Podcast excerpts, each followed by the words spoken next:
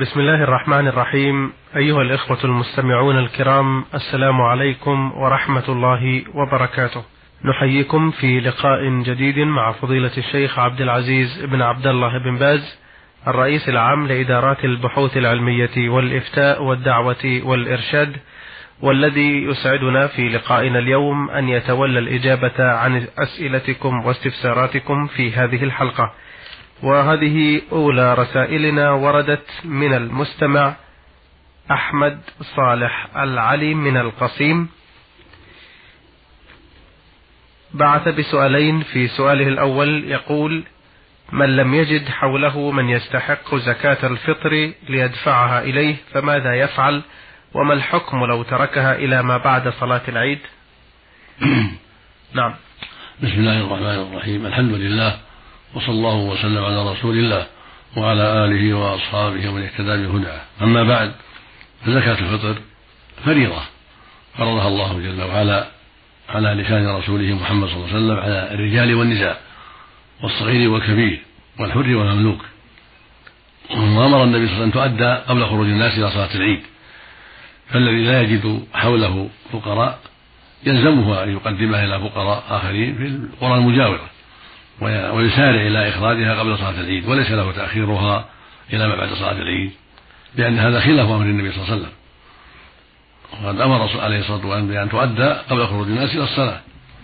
وقال من أداها قبل الصلاة فهي زكاة مقبولة. ومن أداها بعد الصلاة فهي صدقة من الصدقات. فالواجب عليك أيها السائل أن تعنى بهذا الأمر وأن تخرجها قبل صلاة العيد ولو قبل العيد بيوم أو يومين أو ثلاث. لا بأس. في اليوم الثامن والعشرين والتاسع والعشرين والثلاثين. كان ابن عمر يخرجها قبل العيد بيومين. وهكذا الصحابة.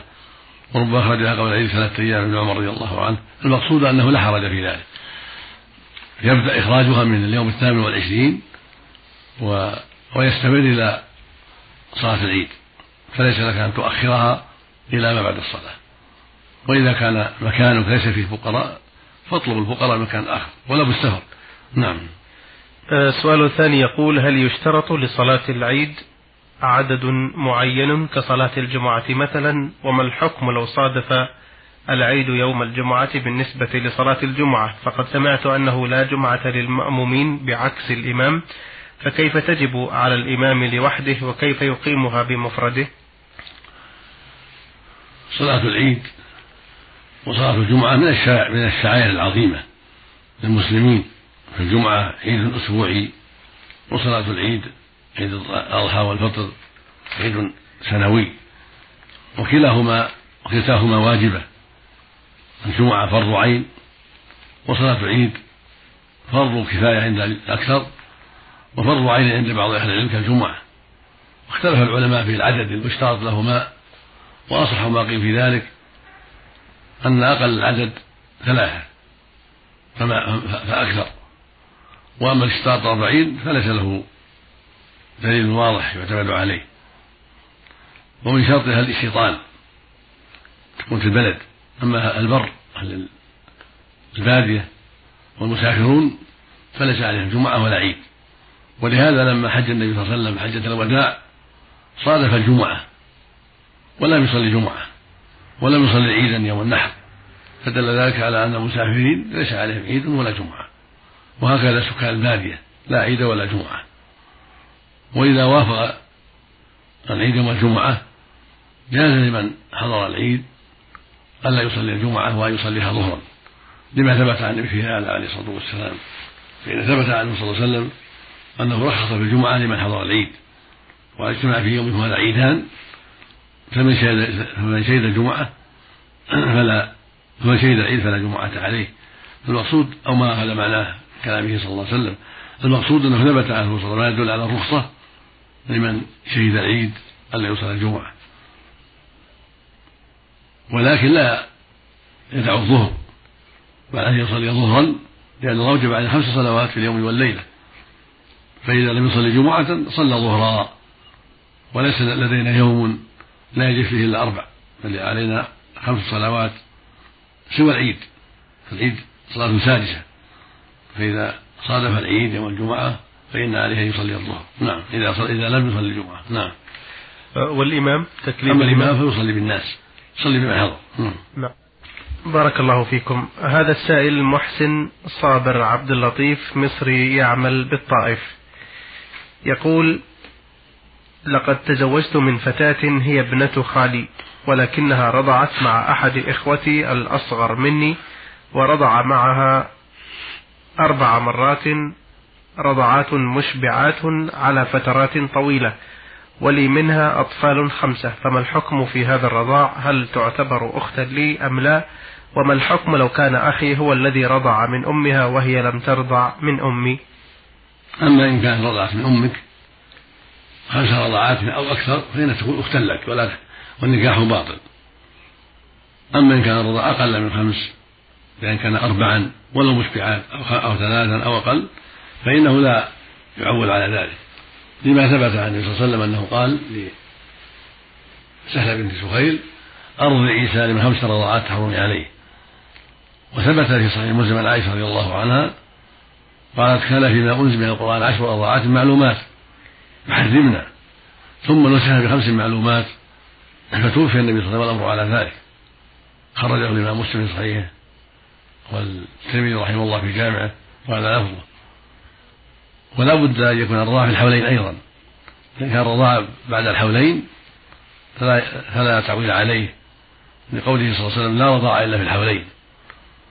لا رضاع إلا ما شاء الأرض أمة اللحم وكان قبل الفطام فإذا رضعت من أمك خمس رضعات أو أكثر وشهد بهذا ثقة من الرجال أو النساء أو أمك إذا كانت ثقة فإن النكاح يكون غير صحيح. وعليك اعتزالها والولد منها لاحق بك لأنك لم تعمد الباطل لم تتعمد الباطل فالولد لاحق بك يعني ولدها من ذكر وأنثى لاحق بك لأنه نكاح شبهة لم تعلم جميعا أنها رضيعة. فالعذر قائم. أما رضاع أخيك من أمها فلا يضرك. ليس له نكاح إحدى بناتها لأنه صار أخا لبناتها وأما أنت لا. إذا كانت أرضعته خمس رضعات لا أكثر في الحولين. فيكون أخا لأولادها ويحرم عليه أن يتزوج من, من, بناتها. أما أنت فأجنبي إلا أن ترضع من أمك أو ترضع أنت من أمها. رضاعا شرعيا يبلغ خمس رضاعات فأكثر. نعم. في الحولين. نعم. السؤال الثاني يقول أنا أعمل هنا بالمملكة وقد تغربت عن بلدي بحثا للرزق الحلال والحمد لله فقد جمعت مبلغا من المال وأدخره إلى حين عودتي إلى أهلي الذين هم في أمس الحاجة إليه. فهل تجب علي فيه زكاة أم لا نظرا لحاجة أهلي الماسة إليه؟ إذا جمع المسلم مالا يبلغ نصاب الزكاة وأرصده لقضاء دين أو للزواج أو ليذهب به إلى أهله أو ليشتري به مسكنا أو, أو لغير ذلك. فإن هذا المال تجب فيه الزكاة إذا حال عليه الحول. ولا يكون إرصاده من أجل الزواج أو قضاء الدين أو الذهاب إلى الأهل لا يكون عذرا في إسقاط الزكاة ولا مسوغا لذلك. هذا هو المعروف من الأدلة الشرعية ومن كلام أهل العلم.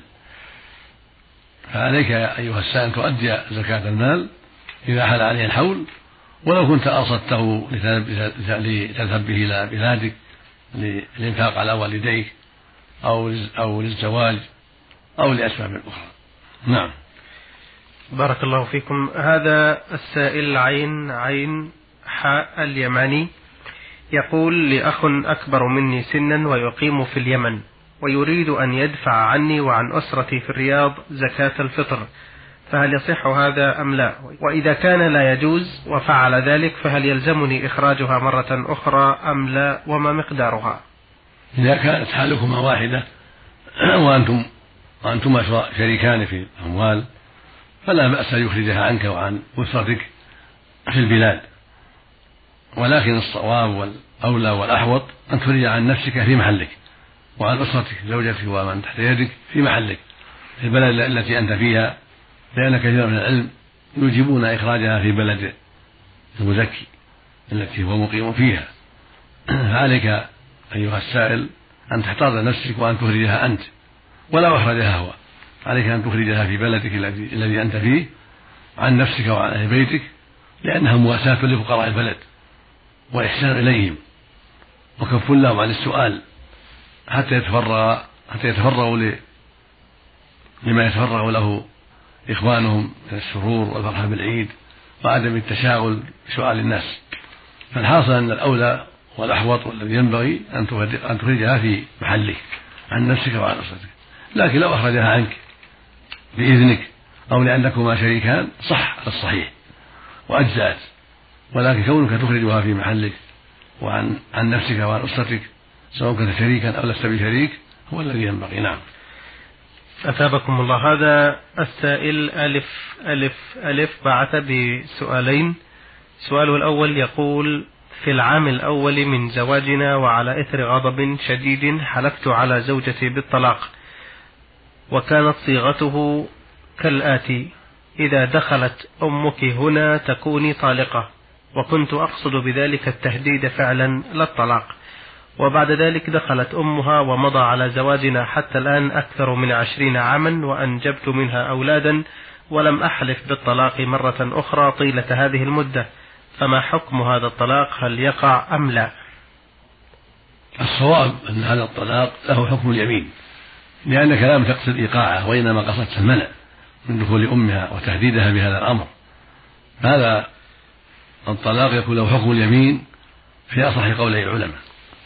وعليك كفارتها وإن طال المدى. عليك أن تكفر عن يمينك بإطعام عشرة مساكين أو كسوتهم أو عشق رغبة مؤمنة كما بينه الله في كتابه العظيم في سورة المائدة.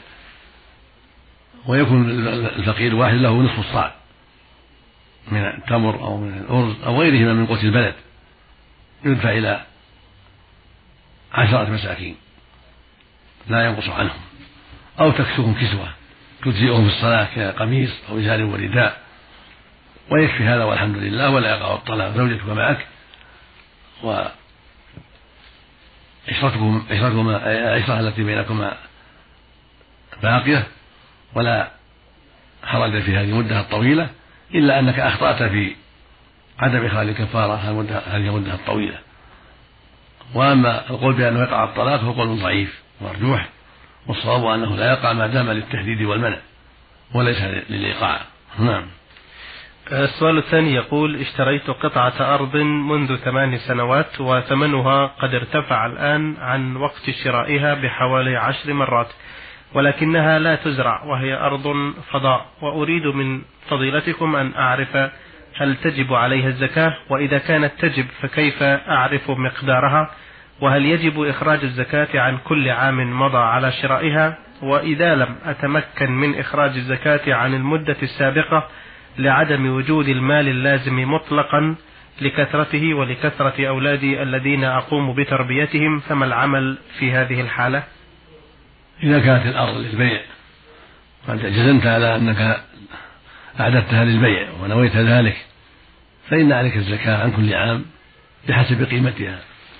العام الأول له حال والثاني له حال وهكذا. تسأل أهل الخبرة عن قيمتها كل سنة والزكي كل سنة عن هذه الأرض بحسب قيمتها عند تمام الحول حسب طاقتك. وإذا كنت معسرا يؤجل عليك أمر الزكاة حتى يتيسر لك المال ثم تزكي. أو لأن تبيعها ثم تزكي من ثمنها. هذا إذا كنت أردتها للبيع أما إذا كنت ما أردتها للبيع بل أردتها للسكن أو مترددا لم تجزم بشيء أو تريد أن تبني عليها بيوتا للتأجير أو تجعلها مزرعة تريد أن تجعلها مزرعة ولكن لم يتيسر ذلك فليس عليك زكاة إنما الزكاة لمن أعدها للبيع فيزكيها كل سنة بحسب قيمتها في كل سنة عند رأس الحول. وإذا عجز عن الزكاة أجلت عليه حتى يتيسر له الزكاة لقول الله سبحانه وإن كان له عسرة فلا إلا ميسرة وهذه الآية تعم حق الله وحق العباد. ومتى تيسر المال من هبة أو إرث أو غير هذا؟ أديت الزكاة التي عليك على هذه الأرض. أو بعتها كذلك تؤدي الزكاة. نعم. وإذا باعها يزكيها عن الثمان سنوات؟ الماضي كلها كل سنة بحسبها. نعم. كل سنة بحسبها. قد تكون في السنة الأولى تساوي مثلا عشرة آلاف في الثانية تساوي خمسة عشر في الثالثة تساوي عشرين وهكذا. نعم. كل سنة بحسابها نعم. بارك الله فيكم. هذا السائل صلاح خيري حسن من جمهورية مصر العربية يقول أنا رجل متزوج وقد حصل شجار بيني وبين زوجتي وفي حالة غضبي طلبت مني أن أعطيها كلمة الطلاق فقلت لها أثناء هذا الشجار أنت ستون مرة طالق وحصل هذا الكلام مني مرتين في خلال عشرة أيام. وعاشرتها بعد ذلك لمدة شهر وبعدها سافرت إلى خارج بلدي. أعد أعد نعم. يقول أنا رجل متزوج وقد حصل شجار بيني وبين زوجتي وفي حالة غضبي طلبت مني أن أعطيها الطلاق. فقلت لها أثناء هذا الشجار أنت ستون مرة طالق. وحصل هذا الكلام مني مرتين في خلال عشرة أيام. وعاشرتها بعد ذلك لمدة شهر.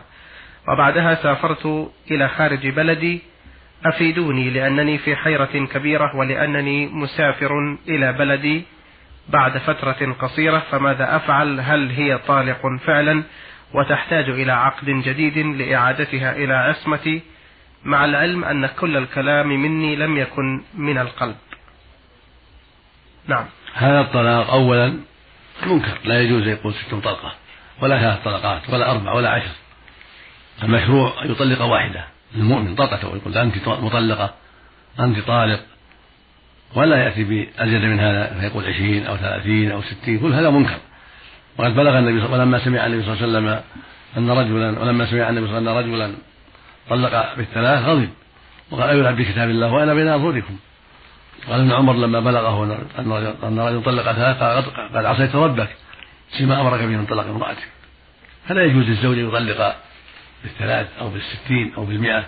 كل هذا لا يجوز. أما الواقع وهو أن قلت له ست طالق في عشرة أيام مرتين فهذا ينظر فيه. فإن كان الغضب قد اشتد معك حتى صار عقلك غير مضبوط اختل شعورك أو اشتد معك الغضب جدا حتى لم تملك نفسك بسبب شدة النزاع والكلام الذي جرى بينكما. فهذا على الصحيح لا يقع به الطلاق عند شدة الغضب الذي يغلب عليه عدم قدرته على ضبط نفسه ومنعه من الطلاق وعدم تعقله مضار الطلاق. فهو شبه المجنون وشبه المعتوه أو ما يقرب من ذلك. فهذا لا يقع طلاقه. وهكذا لو كان عنده بعض العقل ولكنه قد اشتد به الغضب وصار سبعين في المئة ثمانين في المئة أخو المجنون وأخو المعتوه لشدة الغضب. فهذا لا يقع طلاقه في هذه الأحوال التي اشتد فيها الغضب وغلب عليه الغضب حتى عجز عن ضبط نفسه وعن ملكها وعن الإمساك عن الطلاق. وهكذا لو كانت في طهر جامعتها فيه وليست وليست حاملة وليست آيسة بل تحيض أو في نفاس أو في حيض فإن هذا الطلاق لا يقع. إذا كان في حال حيض أو نفاس أو طهر جامعتها فيه ولم وليست حاملا. وهي ممن يحيض. فإن الطلاق لا يقع في هذه الحالة على الصحيح من أقوال أهل العلم. أما إن كانت في طهر لم تجامعها فيه أو في حال حمل فإن الطلقتين واقعتان إذا كان شعورك معك والغضب ليس بل بلغ الشدة التي تمنع من وقوع الطلاق الغضب العادي فإن الطلاق يقع. ويقع بكل جملة طلقة. فالأولى طلقة واثنين طلقة على الصحيح. لأن الصحيح أن الطلاق بالثاني لفظ واحد وهكذا ما في حكمه كالطلاق بالأربعة وبالعشر وبالمئة. الصحيح أن يقع واحدة. لما ثبت عن ابن عباس رضي الله عنهما قال كان الطلاق على عهد النبي صلى الله عليه وسلم وعهد الصديق. وأول خلافة عمر رضي الله تعالى عنه طلاق الثلاث واحدة. فقال عمر رضي الله عنه إن الناس قد استعجلوا في أمر كانت لهم في أناة فلو أمضى الله عليه فأمضى الله عليهم. خرجه مسلم في الصحيح. وثبت معناه من حديث ابن عباس في قصة أبي ركانة عند أحمد بن جيد أنه طلقها بالثلاث فردها فردها عليه النبي صلى الله عليه وسلم وجعلها واحدة. فهذا هو الصواب فيما يقع من قول الرجل أنت طالق بالثلاث أو بالستين أو بالمئة أو بالألف أو ما أشبه ذلك هذا حكمه حكم الطلاق واحدة على الصحيح. فيكون هذه المرأة تكون هذه المرأة قد وقع عليها طلقتان إذا كان شعور المطلق معه وليس عنده الغضب السابق بل كان غضبه عاديا فإن يقع عليها طلقتان إذا كانت حاملة أو في طفل لم تجامعها فيه طلقتان ويبقى لك واحدة. وإذا كنت جامعتها بعد هذا فإن الجماع في معنى الرجعة. وتكون في فتكون في حبالك وفي عصبتك ويبقى لك واحدة ولك الرجوع إليها ومباشرتها. وإن أشدت شاهدين على الرجعة علاوة على الجماع فهذا حسن. يعني بعض أهل العلم يرى أن الجماع لا يكفي في الرجعة وبعضهم يراه لا بد من النية مع نية الرجعة. فإذا أشهدت شاهدين أنك راجعتها فالمدة قريبة. الشهر بعد جماعك لها وبعد الطلقتين الشهر قريب. ليس في في الغالب حصول خروج من العدة بل تحتاج إلى أكثر من ذلك في مرور ثلاث حيض ثلاث حيض عليها بعد الطلقة الثانية. فالحاصل أن أن لك أن رجعتها حصلت بدماء ولها وقع لها طلقة ولك العود إليها واتصال بها لأنها زوجته. لكن إن شهدت أشهدت شاهدين عدلين على أنك راجعتها حرصا على اتباع السنة فهذا أولى وأفضل. لأن الله أمر بذلك سبحانه وتعالى. في قوله واشهدوا واشهدوا ذوي عدل منكم وأقيموا الشهاده لله هذا اللفظ هذه الآية الكريمة تعم شهادة الطلاق وشهادة الرجعة. مع مراعاة ما تقدم في شان الطلاق. هل الغضب العادي أو الغضب الشديد الذي أفقدك شعورك أو قارب ذلك؟ ومع ومع مراعاة أيضا كونها في طول جامعة فيه أو في حيض أو في نفاس. أما إذا كانت في حالة من هذه الأحوال الثلاث في حيض أو جماع نفاس أو في طول جامعة فيه وليست حاملة فإن الطلاق لا يقع. علاوة على ما ما, حصل منك من شدة الغضب نعم. حفظكم الله وأتابكم. آه، مستمعينا الكرام كانت رسالة الأخ صلاح خيري حسن آخر رسائلنا في حلقة اليوم.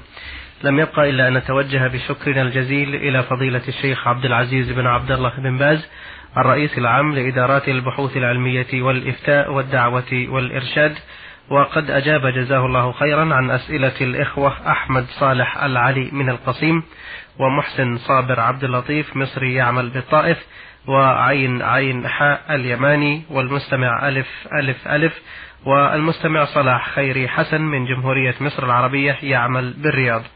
أيها الإخوة المستمعون الأعزاء لكم جزيل شكرنا وإلى اللقاء والسلام عليكم ورحمة الله وبركاته.